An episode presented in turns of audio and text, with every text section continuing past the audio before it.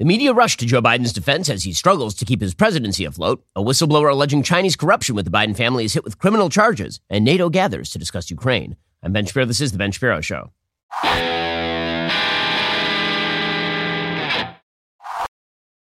Today's show is sponsored by ExpressVPN. Thousands of my listeners have already secured their network data. Join them at expressvpn.com slash Ben. So as Joe Biden continues to fall apart, the media are rushing to shore him up. There's nobody really waiting in the wings. I understand there's a bit of a Gavin Newsom boomlet going around, but the fact is that Gavin Newsom, he's not been a very good governor of California. He's extraordinarily vulnerable to a variety of counter charges, including the fact that he's actually lost population during his tenure as governor. Gretchen Whitmer over in Michigan, she didn't do a good job during COVID. Who else is in the wings? Kamala Harris, worst vice president in modern American history, horrible approval ratings. Pete Buttigieg, who's been so bad as Secretary of Transportation that the paternity leave was actually the high point of his tenure in that position. So they're kind of stuck with the old man and they know it. And it's increasingly bad day by day. Yesterday, Joe Biden was visiting the UK in anticipation of a NATO summit over in Vilnius. And um, he was forced to rely on cue cards in order to have a basic conversation with the prime minister of the UK. All the flowers bloomed. Well, Joe, welcome. It's great to have you here. Back There is holding cue cards. I think you've been here a few times before, I know, but your first time as president. Perusing so those we're cards. very privileged and fortunate to have you here. Thanks for coming. We met in San Diego, Belfast, Hiroshima, Washington, here, and uh, couldn't be meeting with a closer friend and a greater ally.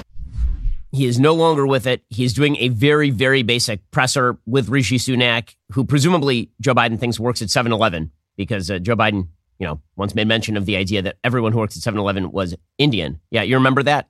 You don't because the media obscured it because they did that with like pretty much everything regarding Biden. Well, that continues to this day. Joe Scarborough has an entire piece over at The Atlantic claiming that everything is hunky dory, that all of the bad feelings Americans have about Joe Biden and his presidency so far, well, it's because they are misinformed. It is not it is not the Democrats who are wrong. It is the kids. The full Principal Skinner here. Joe Scarborough says America is doing just fine. Quote, as Americans celebrated the 4th of July by watching baseball fireworks and Joey Chestnut hammering home his 16th win in the Nathan's hot dog eating contest, poor Uncle Sam labored through the midsummer celebration beleaguered and under siege from all sides. News items over the course of the holiday weekend reported Americans were feeling more skeptical of their country's future. Uncle Sam deserves a modern day Atticus Finch to argue his case before the American people, but he doesn't have one. But the real problem here is that, of course, we are being too hard on slow Joe Biden. If only we were just, if, if we only would recognize that Joe Biden is actually doing an amazing job.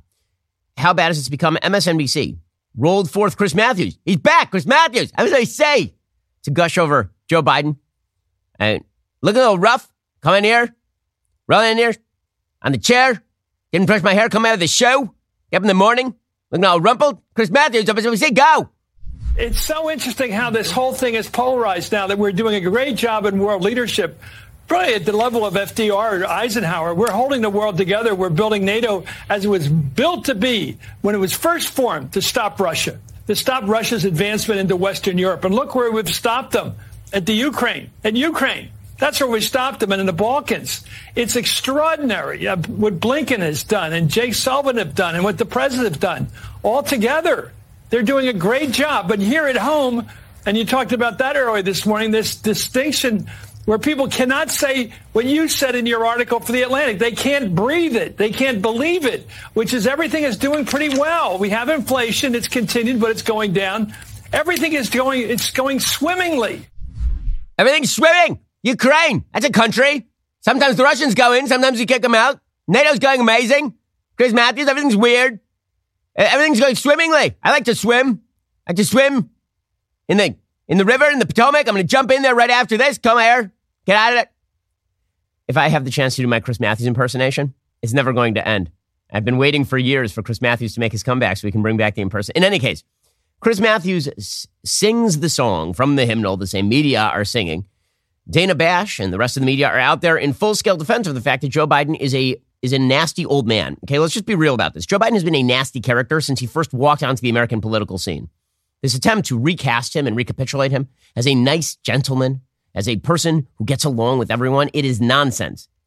He was leading the charge during the Clarence Thomas hearings, pushing forward the Anita Hill nonsense.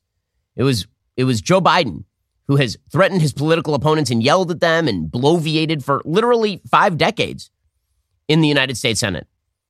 There's this belief system that Joe Biden is suddenly a nice, elderly gentleman is just not true. I mean, there's an entire article in the Axios yesterday all about how he yells at his aides. I mean, that's that's been true for 50 years. That's not the new thing about him. The only thing that's new is that he's kind of senile now.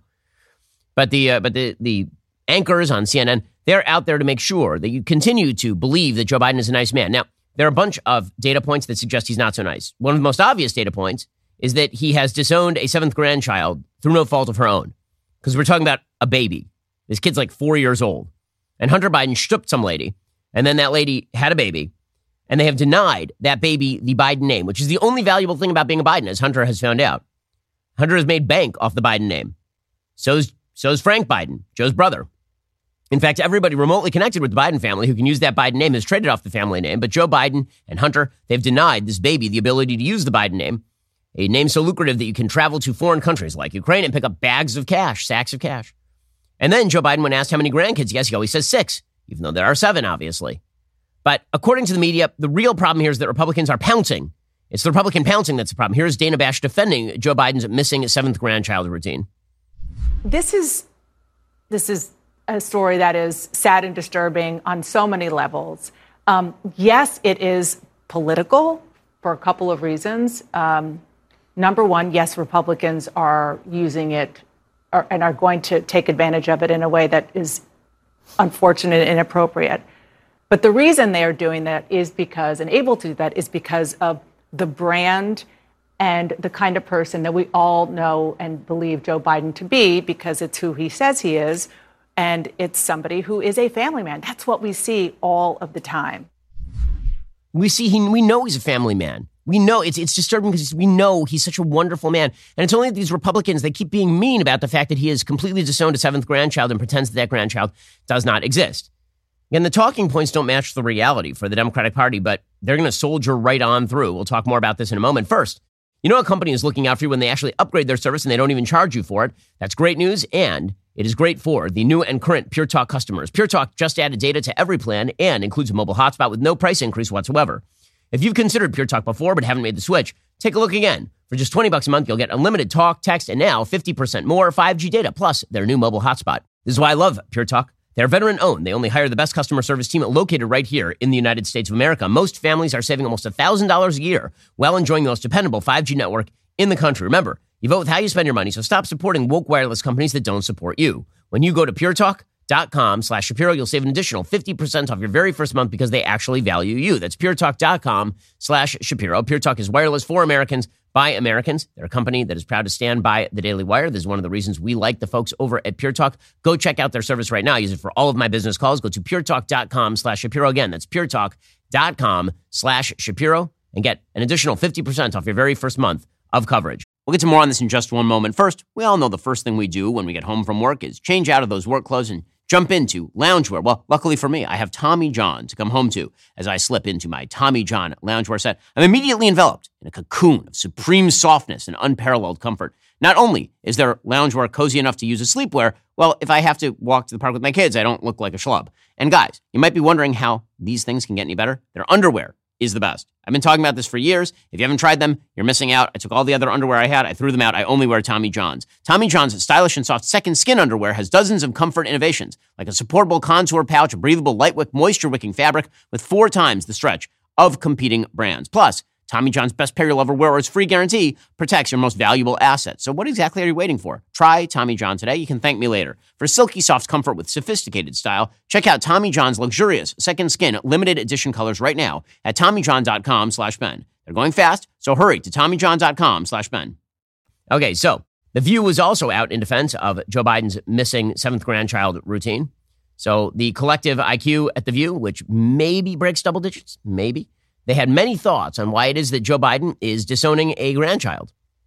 President Biden doesn't need to overstep his son. I like that part, but mm-hmm. I don't know why they go out of their way to say six grandchildren or four kids. When my parents talk about me, they say, we love all our kids. We love our grandbabies. I've never seen them numerically repeat over and re- over. I like re- three kids. I like four no, this. I like re- six this. I like... The reason that's happening is because the right wing, who again is weaponizing everything related to Hunter, keeps asking, so how many children do you have, Mr. No, it's grandchildren do you have? How many? It's well, speeches well, he delivered. Maybe Maureen Dowd should find something else to write about. Yeah, so write about something else. I they were. I, I just, I, I'm sorry. You know, these things are for me. when you start talking about people's families and what Yeah. they're doing, it's, I find it unnecessary. This is not anybody's business. Nobody needed to know about this. No. This is private. Oh, this is, this is private, you see. If it were the Trump family, do you think Whoopi Goldberg would be saying it's private? You hear her take a side slap there at Maureen Dowd, the New York Times columnist. That's because Maureen Dowd, who is certainly no Republican, had the temerity to write a column in the New York Times over the weekend titled It's Seven Grandkids, Mr. President. She says, even my Republican sister is not immune to Joe Biden's gregarious Irish charm. She met him at media holiday parties over the years and was so impressed she got seduced to the other side for a time, voting for the Obama Biden ticket in 2008 and writing in Biden's name for president in 2012. She sent out a Christmas card one year with a picture of herself cheek to cheek with Biden. Some of her Republican friends stopped speaking to her. So I was surprised recently when I discovered my sister writing a letter to President Biden, a plea she had started in the middle of the night after mulling over the matter for quite a while. I watched as you told the nation you had six grandchildren and you loved each one of them, she wrote. I believe that. What I cannot believe and what I find unconscionable is that you refuse to admit or accept the fact there's a beautiful little four year old girl living in Arkansas by the name of Navy Joan who is your seventh grandchild. In his 2021 memoir, Hunter wrote dismissively about Navy's mother, London Roberts, whom he met while he was spiraling into addiction and going to Washington strip clubs. He wrote that he, the women he had sexual encounters with during his drug rampages were hardly the dating type. But Maureen Dowd points out that none of that matters. Quote, I have, hun- I have sympathy for Hunter going into a dark, bleak hole, as he called it. I have sympathy for a father, coping with the son who is out of control and who may still be fragile. With Hunter, his father can seem paralyzed about the right thing to do. But the president can't defend Hunter on all his other messes and draw the line at accepting one little girl. Okay, but according to The View, even Maureen Dowd should not be signing into this particular debate because the precious must be protected at all costs. Here's Sunny Hostin actually blaming mom, right? Blaming Hunter's paramour, who sired his child, for this even being a public issue. I hate this for that child. Um, you're not asked to be brought into the world. Um, you're just a, it's just a circumstance, you know. And um, apparently, this was sort of more of a one night stand. It wasn't like they had a relationship. He was in the throes of addiction when this woman became pregnant, and she is posting pictures of the baby, like with an Air Force One cap, and and on the, at the Jefferson Memorial. And so she is sort of trying to I don't know, wedge herself into the family. And I don't think that's the right way to do it. I mean, it's unbelievable. It really is. They're attacking. Have you ever seen The View attack the woman in a situation like this?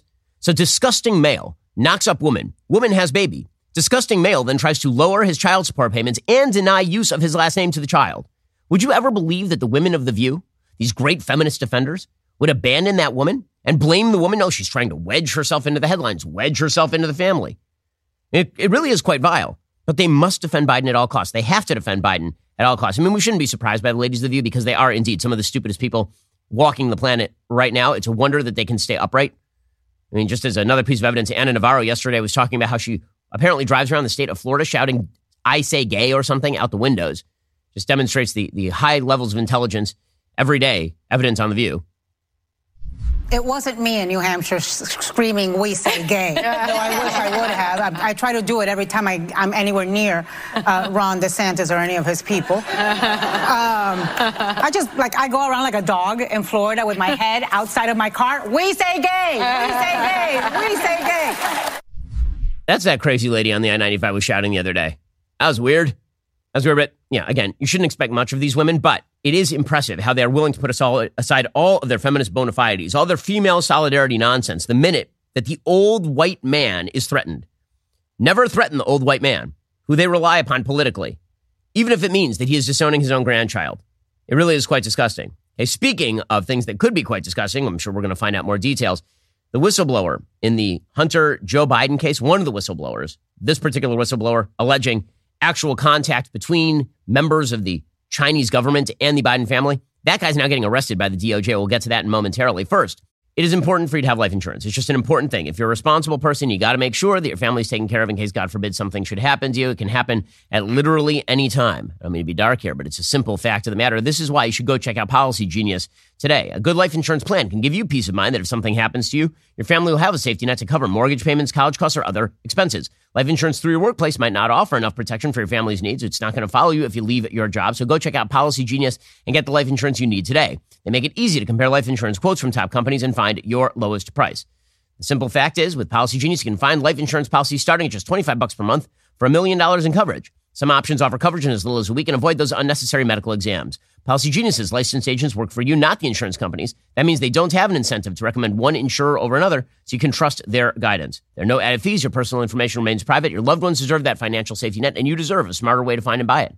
Head over to policygenius.com slash Shapiro or click the link in the description. Get your free life insurance quotes. See how much you could save. That's policygenius.com slash Shapiro again. Policygenius.com slash Shapiro. We'll get to more on this in just one moment. First, let's be real. French fries, they're the only good vegetable. But unfortunately, they're not healthy. They're bad for you. Well, Balance of Nature fruits and veggies are the most convenient way to get whole food ingredients every day, like the actual vegetables that, that count toward you know, what you should be eating. Balance of Nature uses an advanced cold vacuum process that encapsulates fruits and veggies into whole food supplements without sacrificing those natural antioxidants. The capsules are completely void of additives, fillers, extracts, synthetics, pesticides, or added sugar. The only thing in Balance of Nature's fruit and veggie capsules are, you know, like the fruits and the veggies. Right now, my listeners can get 35% off their first order, and they'll also get a free fiber and spice supplement. Balance of Nature's fiber and spice supplement is a revolutionary fiber drink with a unique blend of 12 spices and whole foods. I've been flying pretty much constantly for the last few months. Gotta tell you, I really rely on Balance of Nature. There's never been an easier way to make sure you're getting your daily dose of fruits and veggies. Experience Balance of Nature for yourself today. Go to balanceofnature.com, use promo code Shapiro for 35% off your first order as a preferred customer, plus get a free bottle of fiber and spice. That's balanceofnature.com, promo code Shapiro for 35% off that first preferred order, plus that free bottle of fiber and spice. Meanwhile, there is a whistleblower who came out uh, a few months ago. It was unclear who this person was. He, had been called a missing witness, and it turns out his name was Dr. Gal Luft. He is an Israeli professor, and according to the New York Post just a little while ago, he laid out bribery allegations against the Biden family in an extraordinary video filmed in an undisclosed location while on the run. In the 14 minute recording obtained exclusively by the New York Post, the fugitive former Israeli army officer claims he was arrested in Cyprus to stop him from testifying to the House Oversight Committee that the Biden family received payments from individuals with alleged ties to Chinese military intelligence and that they had an FBI mole who shared classified information with their benefactors from the China controlled energy company CEFC. Luft says that he provided the incriminating evidence to six officials from the FBI and the DOJ in a secret meeting in Brussels in March 2019, but then he says that it was covered up here is uh, Dr. Gal Luft making allegations about the Biden family. The same CFC that the US government claims was associated with a Chinese intelligence and, quote, an international criminal organization was a 501c3 charitable organization registered in the state of Virginia and approved by the IRS. CFC Secretary General Dr. Patrick Ho, who paid Hunter Biden a million dollars for God knows what, was not allowed to mention the word Biden before the jury when he was tried in New York in 2018. The very same prosecutor who is now after me, Daniel Richenthal, told the judge at the time that mentioning the name Biden would, quote, add a political dimension to the case. And the judge agreed. Which means that if I'm ever brought before a US court, I would not be allowed to utter the word Brussels or Biden. And the real context of my arrest, me being patient zero of the Biden family investigation, would be hidden from the jury. These are pretty bombshell allegations that Luft is making right here. He says that the government actually has minutes of a Brussels meeting involving Joe Biden he says he told the DOJ and FBI in Brussels that Joe Biden, soon after the vice presidential term ended, had attended a meeting at the Four Seasons Hotel in Washington, D.C. with his son Hunter and officials from the CEFC. That, of course, is the Chinese company that did business with Hunter Biden. Luft accounts of the former's VP presence at that meeting was corroborated 21 months later when the FBI interviewed another attendee, Biden family associate Rob Walker, according to recent testimony before Congress. Another whistleblower, by the way, had testified that uh, Rob Walker was basically never F- interviewed by the by the FBI as a follow up. No questions were asked during the Hunter Biden investigation. Luft disclosed during the Brussels interview that CEFC was paying $100,000 a month to Hunter and $65,000 a month to his uncle Jim Biden in exchange for their FBI connections and use of the Biden name to promote China's Belt and Road Initiative around the world, and that the money was actually being funneled through Rob Walker. The Oversight Committee has written to Walker demanding he submit to questioning about his role in distributing more than a million dollars from China to at least three of Biden's relatives. Apparently, the DOJ sent a delegation of six people to meet Luft in Brussels, he alleges. There'd be four FBI agents and two prosecutors from the Southern District of New York. He said, over an intensive two day meeting, I shared my information about the Biden family's financial transactions with CEFC, including specific dollar figures. I also provided the name of Rob Walker. He also told the DOJ and the FBI in Brussels that Hunter had an FBI mole named One Eye who had tipped off his CEFC associates that they were under investigation. So, in other words, members of the Biden family were in touch with people in the FBI who were actually funneling information to Hunter's business partners. Luft is apparently well connected in intelligence circles in Washington, D.C., where he ran a think tank, the Institute for the Analysis of Global Security, with former CIA directors James Woolsey and former National Security Advisor Robert McFarlane as advisors. And he learned in 2017 Hunter and Jim Biden were being paid by the CEFC because Luft was in partnership at the time with a nonprofit think tank associated with CEFC as well. When Ho was arrested in 2017 in New York on bribery charges, the first person he tried to call with was Hunter Biden. But at his trial, Ho was blocked by prosecutors from mentioning the Bidens, according to Luft. So he's alleging that um, the prosecutor who's currently going after him is apparently attempting to stifle all questions about Hunter Biden. Well, this is now being paired with the story that this whistleblower is now going to be arrested. He's now under indictment. According to the UK Independent, a whistleblower who has repeatedly accused the Bidens of corruption has now been charged by the DOJ with arms trafficking, acting as a foreign agent for China, and violating Iran sanctions.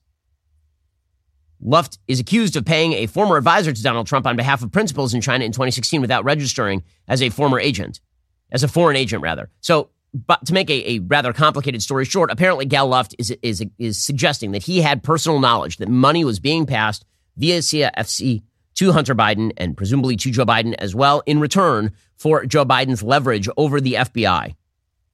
Luft has now been indicted by Joe Biden's DOJ. So, is the content of the indictment real? Is is the indictment political in nature? I mean, it's it's very difficult to tell at this point because we just don't know the answer to that. But should we be suspicious? I mean, why wouldn't we be suspicious at this point? Given the militarization of the FBI and the CIA against, for example, Donald Trump from 2015 through 2020. According to the According to Newsweek, Luft was previously believed to be a key figure in House Republicans' probe into the Biden family's alleged corrupt foreign business dealings, although he was reported missing by GOP figures. One of the officials Luft is accused of covertly attempting to recruit and pay on behalf of principals based in China was an advisor to then President elect Donald Trump. That presumably would be former CIA Director James Woolsey, who was a national security advisor to Trump during the 2016 election and who was also associated with Luft. Elsewhere in the indictment, prosecutors say that Luft sent an email in 2016 to a person named only as CC1, identified by the Washington Post's Aaron Blake as a now convicted Chinese oil executive, celebrating that Woolsey had joined Trump's team. So, who's actually corrupt here? The government is alleging that Gal Luft is corrupt. Luft is alleging the Bidens are corrupt. Now, all of this stinks to high heaven, and presumably we will have more information in the near future, you would imagine. But that's not the only thing that stinks to high heaven. In just a second, we'll get to the Hunter Biden prosecutor who is now suggesting that he was not rejected for special prosecutor status. We'll get to that momentarily first. If you run a small business, you need to plan ahead. One of the best ways to do that is by using stamps.com to help mail and ship.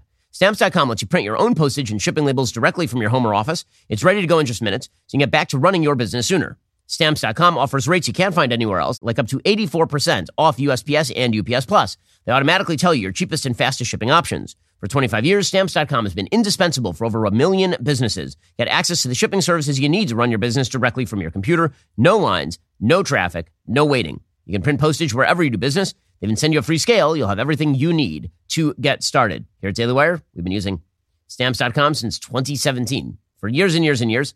And it's just great. It saves us time, it saves us money, and that's what we're looking for. You should do the same. Set your business up for success by getting started with stamps.com today. Sign up with promo code Shapiro for a special offer that includes a four week trial plus free postage and a free digital scale. No long term commitments, no contracts. Just go to stamps.com, click that microphone at the top of the page, enter code Shapiro again stamps.com. Click that microphone at the top of the page and enter code Shapiro to get started. We'll get to more on this in just one second. First, you may have noticed we're experiencing a ton of global instability as primary season continues. How are you protecting your family in the midst of all of this chaos and nonsense? The fact is, there is one asset that has withstood famine, war, political, and economic upheaval dating all the way back to biblical times. That, of course, would be gold. It's not too late to diversify an old IRA or 401k into gold. Birch Gold Group can help you with that. Birch Gold can help you create a well thought out, balanced investment strategy. They'll help you convert an existing IRA or 401k into an IRA in gold without paying a penny out of pocket. Diversify into gold today. Just text Ben to 989898 for a free info kit. With an A-plus rating with the Better Business Bureau, countless five-star reviews, thousands of happy customers, I encourage you to check out Birch Gold today. Text Ben to 989898. Claim your free info kit. Protect your savings with gold. Smart investors diversify. And when you look at the pace of inflation over the past several years, You can see financial instability is the new way of the world. Text Ben to 989898 to get started with Birch Gold today. Text Ben to 989898 and talk to my friends over at Birch Gold. Okay, so that's not the only Hunter Biden whistleblower related story. So you'll remember there's another whistleblower, Gary Shapley, who served as the lead IRS official on the Biden case, who alleged that David Weiss, the U.S. attorney for the District of Delaware and the lead investigator into Hunter Biden, was essentially barred by the DOJ and Merrick Garland from special prosecutor status, which would have allowed him the independence to charge Hunter Biden pretty much anywhere. Now, Weiss is coming out and saying that that's not true. He, uh, he sent a letter to Senator Lindsey Graham, the ranking member on the Judiciary Committee. He said, To clarify an apparent misperception and to avoid future confusion, I wish to make one point clear. In this case, I have not requested special counsel designation. Rather, I had discussions with departmental officials regarding potential appointment under a different provision of law, which would allow me to file charges in a district outside my own without the partnership of the local U.S. attorney. I was assured that I would be granted this authority if it proved necessary. This assurance came months before the October 7th, 2022 meeting referenced through the whistleblower's allegations. Now, here is the problem. Shapley made direct claims that prosecutors had refused his request to bring charges against Biden. And Shapley claims that at that meeting, David Weiss explicitly told not just him, but a bevy of witnesses that he had been rejected for special counsel status. This is a point that Andy McCarthy is making over at National Review. He says it has been quite something to watch U.S. Delaware attorney David Weiss squirm.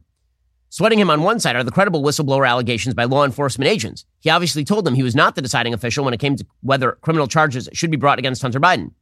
Pressuring him just as hard on the other side is Attorney General Merrick Garland. When his now familiar slippery style insists Weiss was always the deciding official, I was instructed that if he ran into any interference, he need only ask Garland for special counsel authority and he'd be permitted to file any charge. The circle can't be squared, of course, but the spotlight is on the wrong guy. The spotlight, says Andy McCarthy, should not be on Weiss. It should, in fact, be on Merrick Garland. He says the culprit is Garland.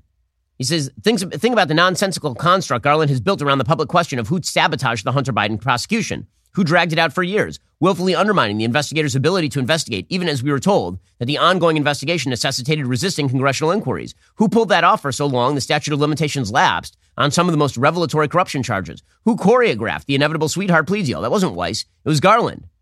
Garland says Weiss only needed to ask, and he would have been given limitless special counsel authority. As a result, the feeding frenzy is now focused on whether Weiss faced resistance from Garland and whether he formally asked Garland. But that's preposterous. Because if you look at the actual special counsel regs, what you will see is there is no procedure calling for a district U.S. attorney to seek special counsel status. In fact, it is the attorney general's job to simply appoint a special counsel. In fact, there is not even a procedure for a U.S. attorney to request special counsel status. Instead, it is the AG who's supposed to make an independent determination as to whether special counsel status is even necessary. So this all seems very, very, very slippery, obviously. Okay, meanwhile, Joe Biden headed over to the NATO summit. He was immediately confused, as is, as is his uh, usual arrangement. So here's some tape of him arriving at NATO and not knowing where to go. Here he is, just wondering where am I? Where am I going? Where? I think I'm over there. There is that? Is that the sun? Is it Grimace? I'm just, I, am confused. I don't know what's happening. Uh. Very encouraging stuff as uh, Joe Biden steps onto the world stage. Right now, the big question with regard to NATO is whether Ukraine will be offered the ability to join NATO. That seems incredibly unlikely at this point. NATO has taken the bizarre position that they are not going to allow Ukraine into NATO until the war is over. But at the same time, that actually gives real weight to Vladimir Putin to keep the war going. Because if the minute the war is over, Ukraine joins NATO, then why exactly would Putin not just keep pounding Ukraine.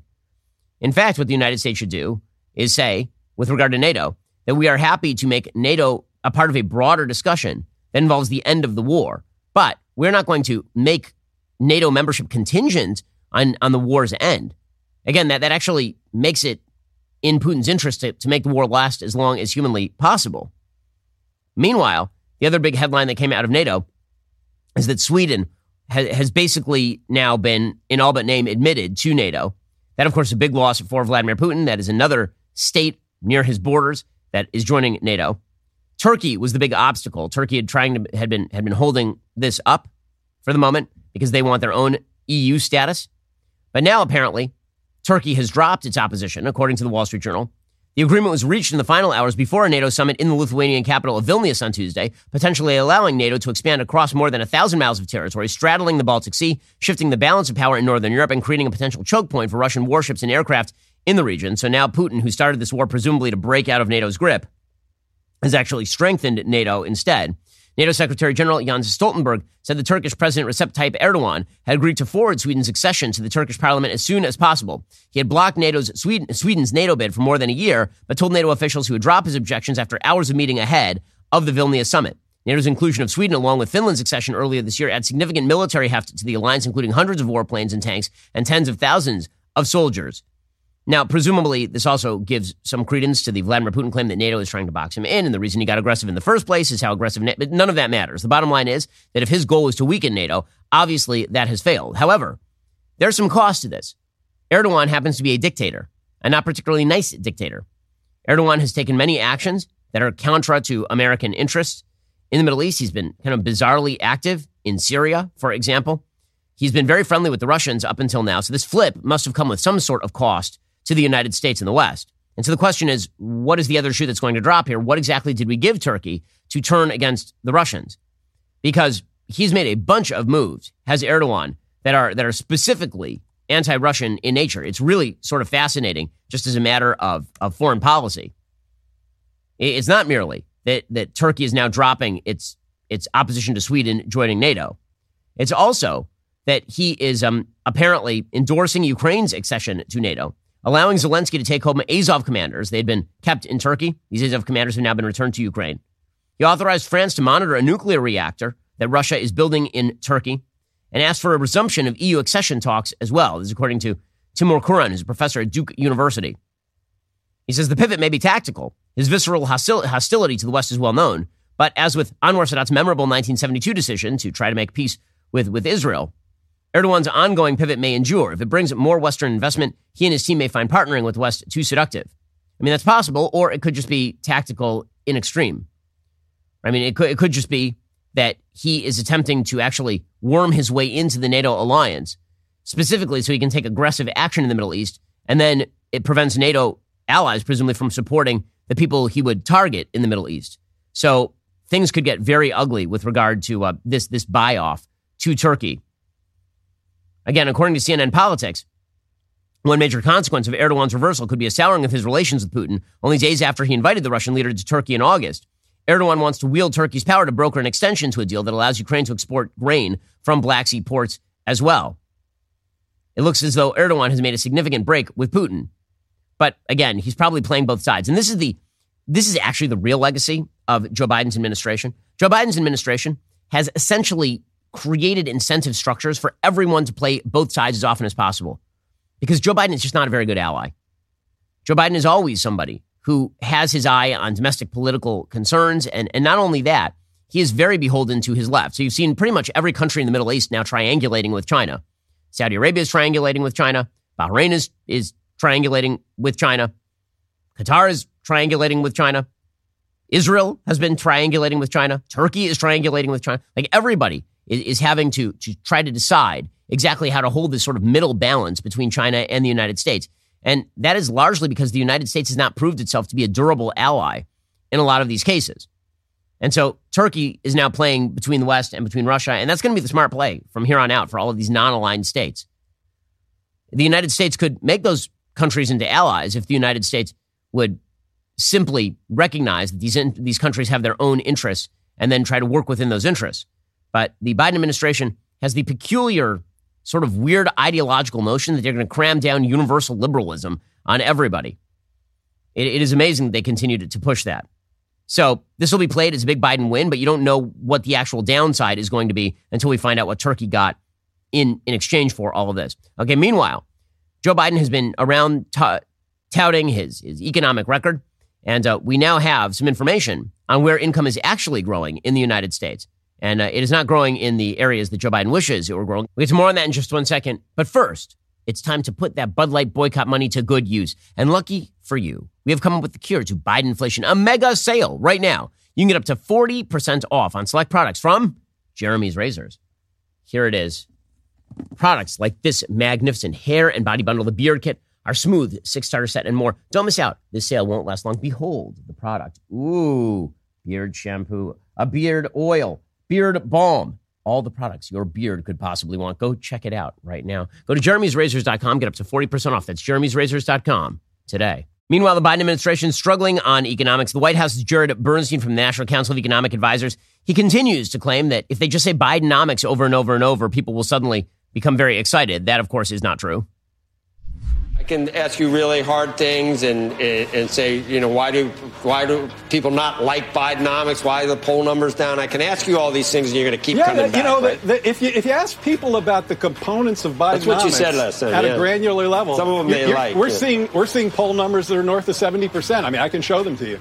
Right, but just in terms of approval on how the president's handling the economy, it's it's underwater. So it just doesn't. Well, I think Bidenomics in action is going to uh, to move those numbers. We're already seeing some traction in that direction. So why don't we come back and talk about that next time?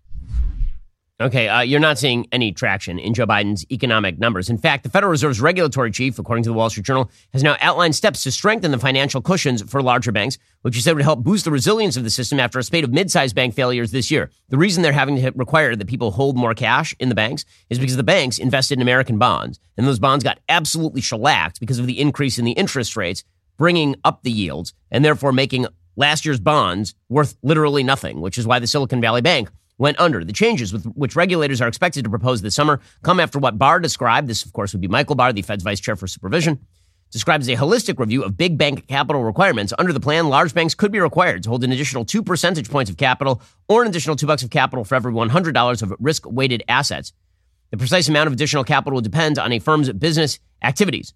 Banks would face more difficult stress tests to gauge their ability to weather a hypothetical recession. So we're still going to, instead of, you know, strengthening the economy, we're going to blame the banks for the failures of the government, which is the typical way that the Biden administration works. Meanwhile, you know, all the talk about the Biden sort of economic comeback, it turns out that that's largely in red states.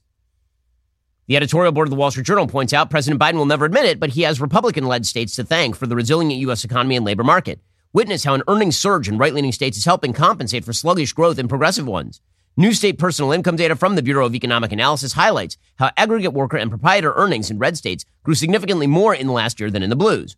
The disparity owes to GOP led states adding more jobs, including in higher paying industries like tech and finance, along with faster growing wages. Earnings nationwide rose 5.4% on average between the first quarters of 2022 and 2023, but way less in New York, California, Connecticut, Rhode Island, Maryland, and Illinois. Meanwhile, earnings in the same period surged in North Dakota, almost 10%, New Mexico, Nevada, Florida, Nebraska, Hawaii, South Carolina, Alaska, and Texas. So some of those states, Hawaii, Florida, Nevada, that's tourism resurgence. Some of those states, New Mexico, North Carolina, Alaska, that could be energy. But one of the other things that's happening is that the southern states are gaining in economic credibility and and and content. Okay, meanwhile, Donald Trump is leading in the polls by leaps and bounds. He apparently is not going to participate in a town hall event that is going to take place at the Leadership Summit this Friday. The lineup is going to be Tim Scott, Asa Hutchinson, Mike Pence, Nikki Haley, Vivek Ramaswamy, and Ron DeSantis. And they're going to be moderated by Tucker Carlson, so it should definitely be worth the watch. But Donald Trump is not going to participate, even with Tucker moderating, which is kind of a shocker. It would be nice if at some point he actually, you know, interacted with the other debate uh, with the other candidates. Yes, he has a, an overwhelming lead at this point. I understand the tactical idea that he is not going to debate the other candidates, but as a Republican voter, I would certainly like to see him ask questions. I'd like to see him ask some questions. He actually hurt himself pretty badly yesterday in Iowa. He got angry at Iowa's governor, and then he proceeded to tweet out or, or truth out, quote, I love Iowa, protected and expanded ethanol, got $28 billion from China for our great farmers, and ended the estate death tax on farms, made the best trade deals in history, introduced the world to our farmers, and kept Iowa's first in the nation status. I opened up the governor position for Kim Reynolds, and when she fell behind, I endorsed her, did big rallies, and she won. Now she wants to remain neutral. I don't invite her to events. DeSantis down 45 points. So he's ripping on the very popular governor of Iowa, who his endorsement did not put over the top in Iowa. Iowa's a very red state now. But um, he's ripping on her. It turns out that that is actually a, a pretty bad idea because many of the defenders of Kim Reynolds in Iowa are now coming out of the woodwork to announce that they are not supporting Donald Trump. That would include Bob Vander Plaats, who's a big donor and a big Iowa political force. So he is um, stepping on himself a little bit in Iowa is the former president of the United States. As I said yesterday, he's still the front runner. Could he screw it up for himself? He absolutely could. Okay, meanwhile, we are now learning just how much the cultural chaos that the left pervades has infused things like our military. We have a report out today on how much the Pentagon has spent to treat transgender troops. The Pentagon has currently spent $15 million in the past five years alone to treat 1,892 transgender troops, including 11.5 million for psychotherapy and 3.1 million dollars for surgery. Of the 243 gender reassignment surgeries performed on military personnel since 2016, 50 took place between January 1st, 2016 and December 31st, 2017. 193 happened from January 1st, 2018 to December 31st, 2019. That was two years after Donald Trump announced via Twitter he would bar transgender individuals from serving in the United States military. According to the Defense Health Agency, the surgeries were performed in military facilities and included removals of breasts, testicles, hysterectomies, labiaplasty. The total number of transgender persons serving in the armed forces is not known at all at this point. However, your taxpayer dollars are now paying for trans surgeries on military members. All of this, of course, is going to absolutely strengthen America's military presence in the world. Meanwhile, as we mentioned yesterday, 40% of Brown University students are now declaring that they are queer, that they are members of the LGBTQ plus minus divided by sign community. So you notice those numbers in the military? The quadrupling of the number of surgeries on quote unquote trans individuals between 2016, 2017 and 2018, 2019. That's happening across society, and we are supposed to believe that this is a medical, not a societal ill. According to the Washington Examiner, the radical increase in alternative sexual orientation at Brown is absolutely incredible. The percentage of students identifying as bisexual has increased since fall 2010 by 232%. Students identifying as other sexual orientations within the LGBTQ plus minus divided by sign community have increased by almost 800%. That, of course, is because of the giant push that has been happening societally that refuses to allow people to even ask questions. Fascinating article over at Bari Weiss's Free, pa- Free Press by Michael Bailey, a professor of psychology at Northwestern University. According to Bailey, I've been a professor for 34 years, a researcher for over 40. Over the decades, I've studied controversial topics from IQ to sexual orientation to transsexualism to pedophilia. I've published well over 100 academic articles. I'm best known for studying sexual orientation, from genetic influences to childhood precursors of homosexuality to laboratory measured sexual arousal patterns. My research has been denounced by people of all political stripes because I've never prioritized a favorite constituency over the truth. But I've never had an article retracted until now. Again, this is a professor of psychology at Northwestern. Quote, on March 29th, I published an article in the prestigious academic journal, Archives of Sexual Behavior. Less than three months later, on June 14th, it was retracted by Springer Nature Group, the giant academic publisher of archives, for an alleged violation of its editorial policies. This particular piece was about rapid onset gender dysphoria. Parent reports on 1,655 possible cases. It's all about the idea that people who did not actually demonstrate any signs of gender dysphoria in early youth are suddenly at age 12, 13, 14, 15 deciding they're members of the opposite sex. This professor says there is ample evidence that in progressive communities, multiple girls from the same peer group are announcing they are trans almost simultaneously. There's been a sharp increase in this phenomenon across the industrialized West. A recent review from the UK showed a greater than tenfold increase in referrals of adolescent girls during just the past decade. His co author on this piece wouldn't even go by her real name because she was afraid of being blackballed in the industry. She uses a pseudonym to protect her family, especially her daughter, whom Suzanna, Suzanna Diaz, the pseudonym, believes has rapid onset gender dysphoria. Suzanna isn't an academic, she's a mom who's become an activist to raise awareness about this phenomenon. So apparently, the article was based on parent reports of almost 1,700 adolescent and young adult children, three quarters female. The study had a couple of limitations, but it was a it was a fairly presented article, and then it was canceled by the Archives of Sexual Behavior. On May 5th, a group of 100 academic activists and gender clinicians published an online open letter expressing ethical and editorial concerns about the journal and, quote, serious concerns over research ethics and intellectual integrity of our article. And um, they, uh, they decided to focus in on Ken Zucker, who's a giant figure in academic sex research, especially the science of gender dysphoria. He's also become a target of activist ire. And um, apparently, he basically decided to cave. They got surrender. On May 23rd, they received an email from Springer informing them they were retracting the article. The ostensible reason, quote, the participants of the survey have not provided written informed consent to participate in scholarly research. It didn't matter that that wasn't really true. They decided that um, they were going to cancel this anyway. So you wonder why the social contagion is happening? It's literally because if you buck the social contagion, they will ban you from academic publications. Meanwhile, an amazing story out of California. Apparently, the California Reparations Task Force that is moving ahead with this idea that they're going to spend billions and billions of dollars to basically just pay black citizens of the state of California. They're now asking the Democrat controlled state legislature to eliminate all interest on past due child support, as well as any back child support debt for black residents of the state. So now, if a black dad knocks up a lady and abandons her, then the state of California would like to alleviate that debt on the basis of slavery and Jim Crow. That seems like a terrible practice. If you would like to, you know, incentivize people to have babies and then ditch them and then not pay mom, this seems like a pretty good way to do it. In a final report released last week, according to Fox News, the group claimed discriminatory laws have torn African American families apart, and that one effect of that is the harms caused by the disproportionate amount of African Americans who are burdened with child support debt. Oh, it was discriminatory, discriminatory laws that made a 25 year old dude knock up a 23 year old lady and, uh, and then leave her and not pay his child support. That was slavery, you see. You see, a, a man who was born in 2000, probably it's because of slavery, which ended in the United States in 1865. It's probably because of that that the dude in 2000, who was born in 2000 and knocked up a lady last year, ought to be alleviated of his child support obligations. You know, talk about the, the soft bigotry of low expectations. Isn't even soft bigotry, it's just hard bigotry. You know, talk about people who have no agency, pretending that you have no agency to, you know, take care of your own children in 2023 because of the legacy of Jim Crow, which ended formally in the United States in the mid 1960s, and slavery, which ended in the United States in the 1860s. That's just pathetic.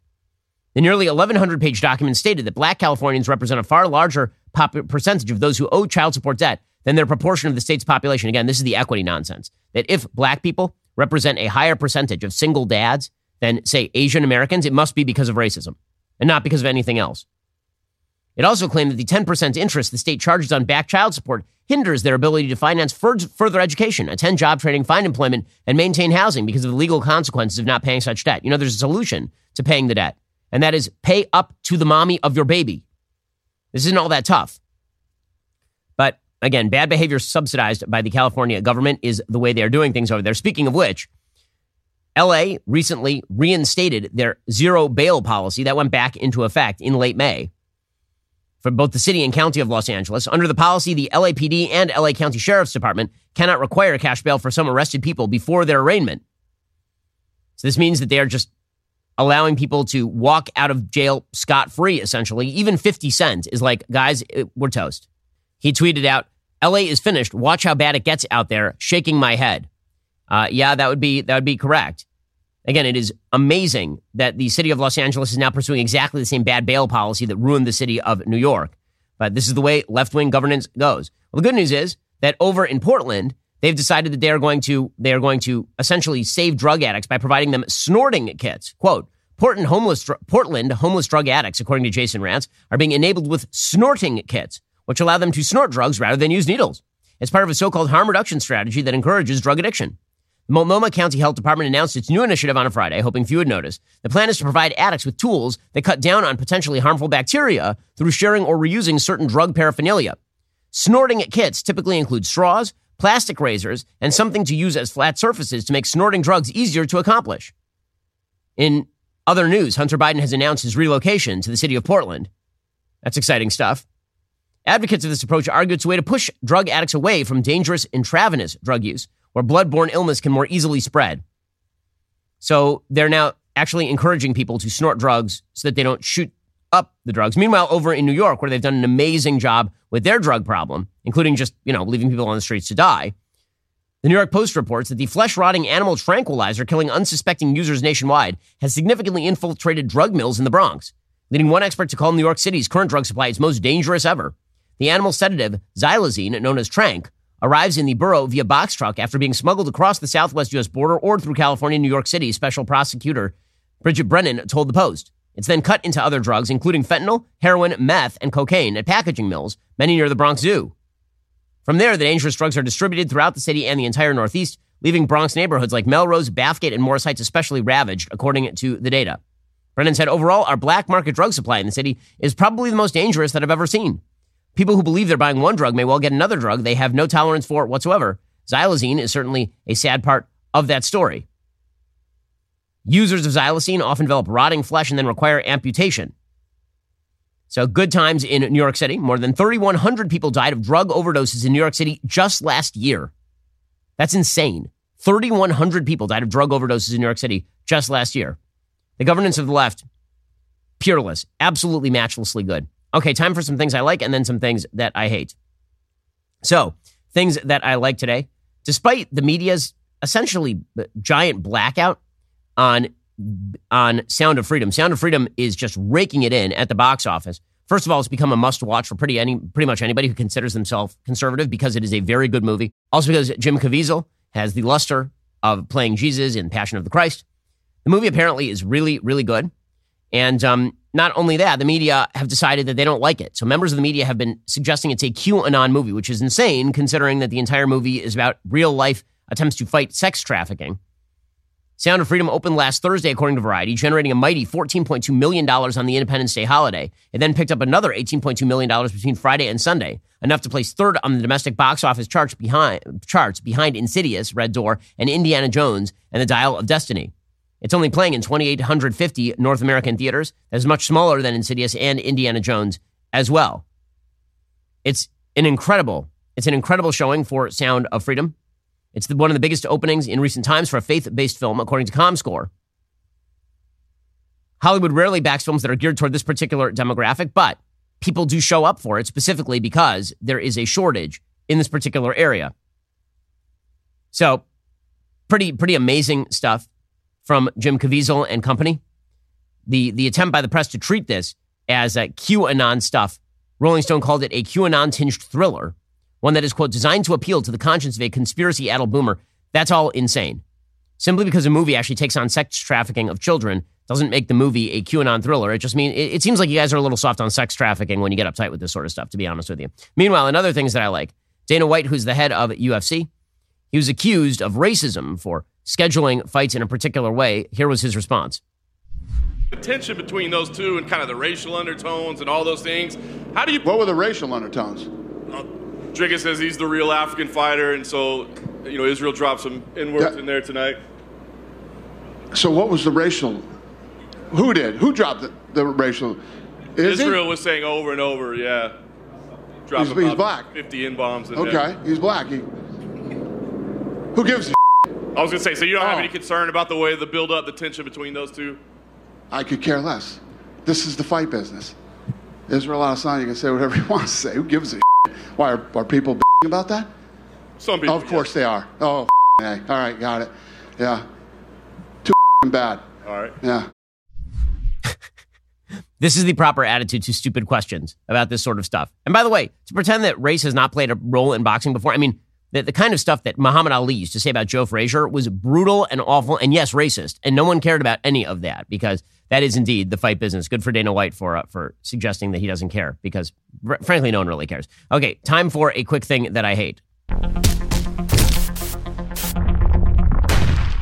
Okay, so there's an op comic, which I suppose is like an opinion comic, over at the Los Angeles Times called What If Abortion Were Self Defense?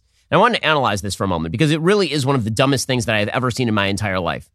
So, this comic shows, for those who can't see, a chart of maternal mortality Quote, in the US, pregnant people die of pregnancy related causes at a higher rate than police die in the line of duty. This piece again, titled What if Abortion Were Self Defense? So the idea is that people who are pregnant are at a higher risk than people who are police officers. Okay, so number one, police officers are being targeted by criminals. Women who die are not being targeted by their babies.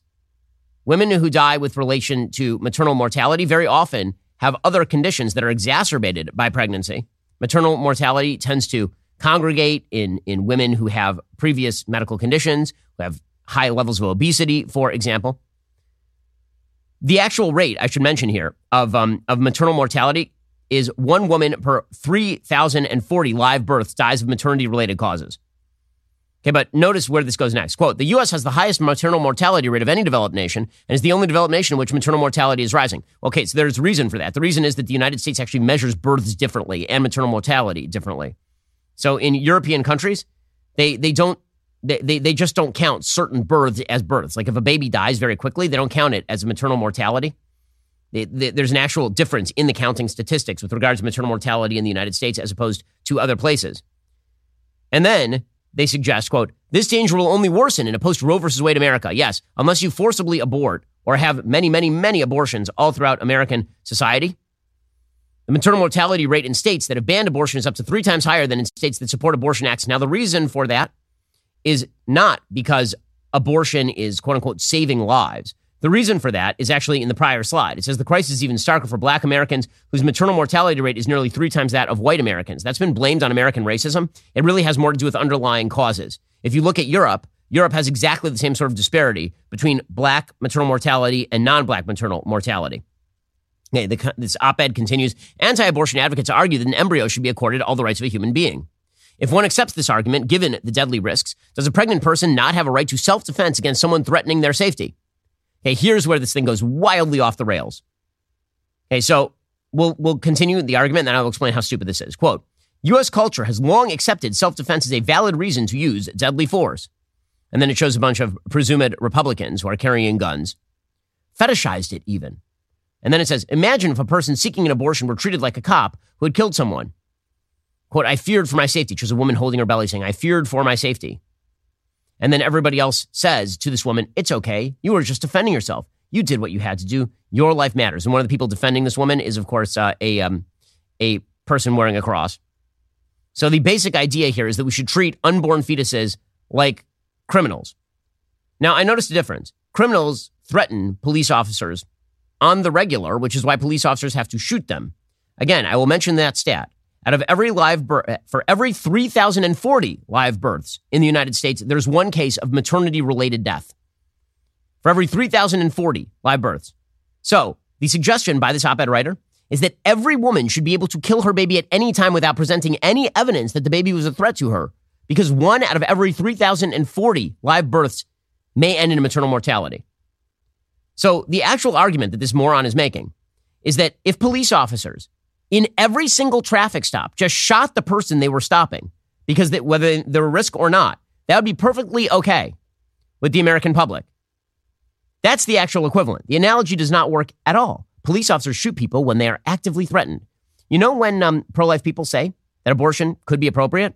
When mom's life is threatened. We don't actually argue this one. When the mom's life is actually threatened, then it is a form of quote unquote self. In fact, if you look in the Talmud, it's literally called this. In the Talmud, the actual terminology that is utilized with regard to a baby that threatens mom's life is the terminology rodef, meaning a pursuer, like a person who's trying to attack and kill you. This is one of the, the justifications for abortion in such a case in the Talmud. But all pro life people that I've ever heard of believe that if mom's life is in danger, abortion may be appropriate to save mom's life. But that's not what this person is arguing. This person is arguing we need abortion on demand across the country because all babies are inherently a threat to mom which is totally wild and insane. Uh, I can't, I can't, honestly, I can't believe the LA Times published this garbage, except that I can.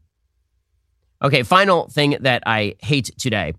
So I, I have to admit that um, I laughed really hard at Chuck Schumer suggesting that it's time for the FDA to probe Prime Energy drink because it has lots of caffeine. So here's Chuck Schumer, the Senate Majority Leader, God help us all, talking about the evils of Prime. What is specifically targeted at kids but has more caffeine than a cup of coffee? More caffeine than a can of Coke, more caffeine than even a Red Bull. And what has more caffeine? Wow, I was holding up pictures, guys. This new summer sensation sensation drink aimed at kids called Prime. Wow, wow. What I love is the is when they say that the FDA ought to target Prime. Also, he's really worried about Prime's impact on your kids. Also, you should cut the genitals off your kids. That's the solution. Right? I mean, totally fine with, you know, hormone blockers, puberty blockers, surgeries, sterilizations. That's fine with the Democratic Party. That's necessary for the Democratic Party. But um, Prime is really the problem. All right, guys, the rest of the show continues right now. You're not going to want to miss it. We'll be joined on the line by Kirk Cameron. If you're not a member, become a member. Use code Shapiro. Check out for two months free on all annual plans. Click that link in the description and join us.